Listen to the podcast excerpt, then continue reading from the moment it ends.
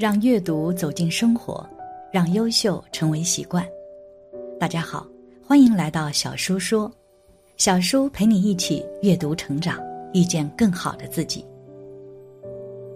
今天要给大家分享的是，女婿天天半夜洗澡，岳母好奇偷看一眼，吓得跑到尼姑庵出家。一起来听。人人都晓得种瓜得瓜，种豆得豆的道理。这就是说明种什么因结什么果，因果的道理很复杂，一般人也承认因果，但只限于一世因果，不承认有三世因果。而三世因果恰恰是因果信仰的核心，因果报应必须结合过去、现在、未来三世来观察分析。即曰：欲知前世因，今生受者是。欲知来世果，今生作者是。我们在六道轮回中逃不了因果。如果要知前世的因果如何，今生你受的就是。例如，你今生富贵，是由你前生乐于布施；你今生贫穷，因为你在前世时不肯布施的缘故。你若想知道来世是怎样呢？那就要看你今生所行所做来决定。所谓善有善报，恶有恶报，不是不报，时候未到。民间曾有一个故事：女婿天天半夜洗澡，岳母好奇偷看了一眼后，第二天竟跑到尼姑庵出家了。故事发生在明朝洪武年间，有一个书生做了上门女婿后，天天半夜里洗澡，无论妻子怎么劝都不好使。有一天，岳母前来安慰女儿时，无意朝女婿洗澡的房间看了一眼，连忙去尼姑庵出家为尼，这才保住女儿性命。这是怎么回事？青州府有一个叫岳天星的大美人，此人刚成亲三年，丈夫就遇上土匪去世，留下她和一个幼女王玉婷独自过活。丈夫去世后。岳天心含辛茹苦的拉扯女儿长大，转眼间十六年过去，王玉婷出落成一个水灵灵的大姑娘，到了该出嫁的年纪。当岳天心请媒人给女儿说亲时，却遭到了女儿的反对。原来她不想看到自己出嫁后母亲一个人独自过活，想给母亲找个上门女婿。岳天心明白过来后。既欣慰又心疼，他下定决心，一定要给女儿找个好夫君。经过一番挑选后，岳天星选了个外来书生方静云当女婿。方静云，曹县人士，因多年未能考取功名，心灰意冷之下，来到青州府，做了一名教书先生。他待人和善，心地善良，在当地一片善名。方静云和王玉婷成亲后，恩爱和睦，举案齐眉，共同侍奉岳天心，操持着一个小家，小日子过得红红火火的。然而没多久，王玉婷就发现自己的身体越来越差，不论方静云和岳天心怎么精心照料，都无济于事。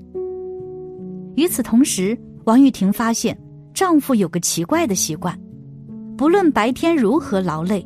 每到子时，都要离开被窝去洗澡。王玉婷曾多次和方静云说过这个问题，方静云每次都是嘴上答应，晚上却照洗不误。王玉婷为此常常独自流泪。一天晚上，当方静云再一次离开被窝到偏房中去洗澡时，王玉婷心中的委屈瞬间爆发，嚎啕大哭了起来。岳天心听到女儿的哭声后。起身过去安慰女儿，经过偏房时，无意中往里面扫了一眼，发现方静云背上有一幅繁奥难懂的八卦图。岳天星面色大变，立马转身回到房中，收拾好行囊后，连夜赶到清虚山上的净月庵中，请庵主为自己剃度。剃度完成后，岳天星跪在庵主面前，请庵主救他女儿一命。安主长叹一声：“早知如此，何必当初啊！”原来起因来源于二十年前，岳天兴和猎户王孝德刚刚成亲。王孝德为了让妻子过上好日子，每日疯狂到山中打猎，不知疲倦。在王孝德的努力下，两人的日子很快就好了起来。然而，王孝德却迷上了捕猎的快感，依旧每日到山中狩猎，风雨无阻。有一天，王孝德回来时，手中提了一只山龟。那山龟遍体金黄，背上有一幅精美的八卦图。一看就不是凡物。正当夫妻二人准备动手给女儿煲龟肉汤时，一个尼姑突然来到家中，对夫妻二人说：“这龟害不得，不然来日他们的后代会受到惩罚。”王孝德恼怒这尼姑多管闲事，并咒他的女儿，就将尼姑赶出家门。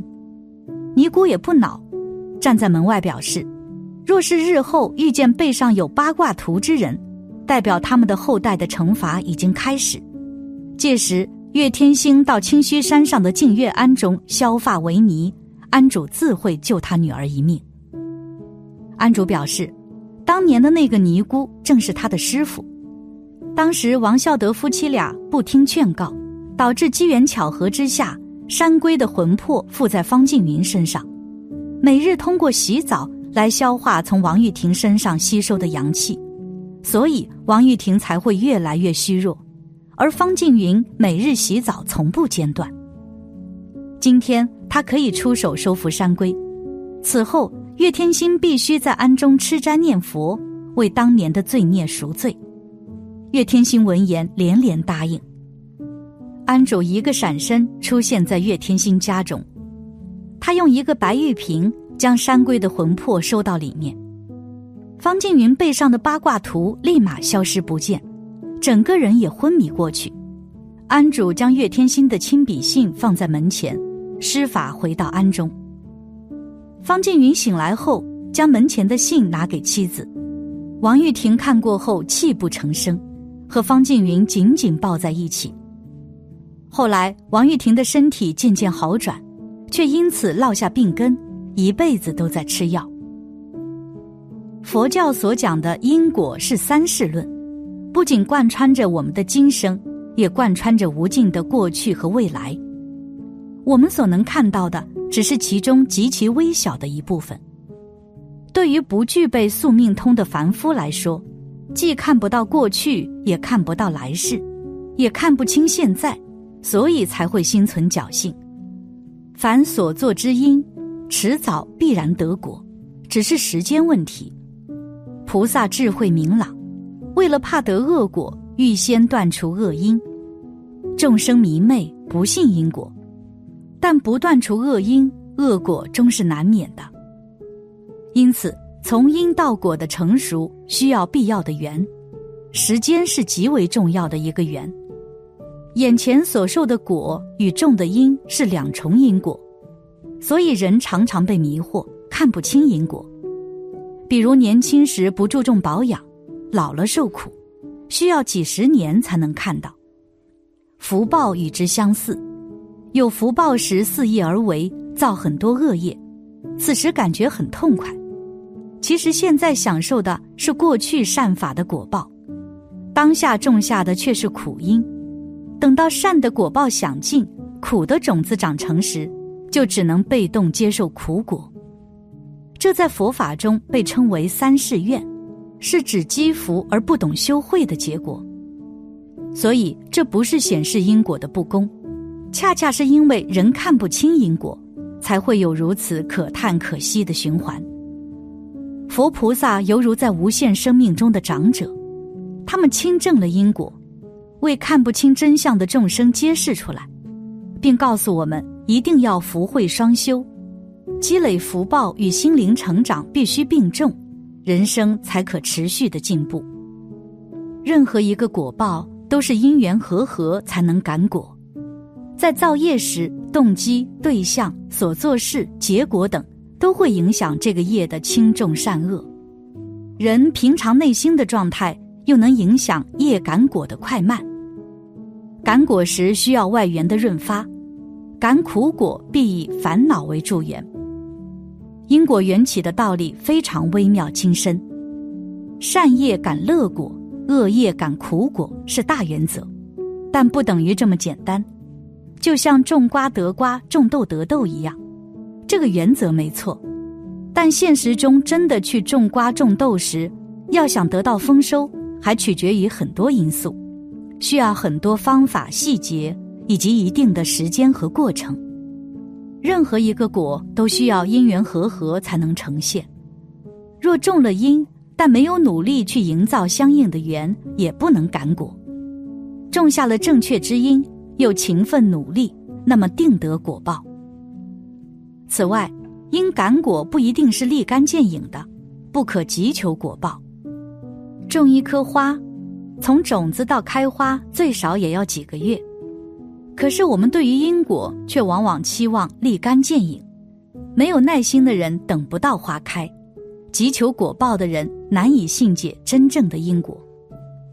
看果报不能从单一事件的因素来看，要从多元观点来看，也不能以一生来看。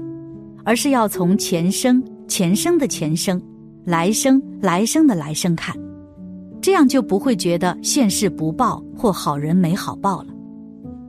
如果人不懂得因果，没有长远的智慧，往往会被一时的福报迷惑，激发出内心的烦恼来，所以造成高低轮回。真正有智慧的人，懂得在福报时继续种善因，才能让福乐持续增上。对于正在承受苦果的人，更要加倍努力造善业。因果是最公平的，要正确认识因果的规律，不要被一时现象所迷。佛法讲因果，绝非为了让我们认命，而是让我们可以正确的把握自己的命运。这是真正意义上的平等。每个人都有自己的因果，只要好好照着因果的原则去行为。就能够主导自己的生命。感谢你的观看，愿你福生无量。今天的分享就到这里了，希望你能给小叔点个赞，或者留言给出你的建议。别忘了把小叔分享给你的朋友，让我们一起成为更好的自己。还没有订阅小叔的朋友，一定要记得订阅哦。我们下期不见不散。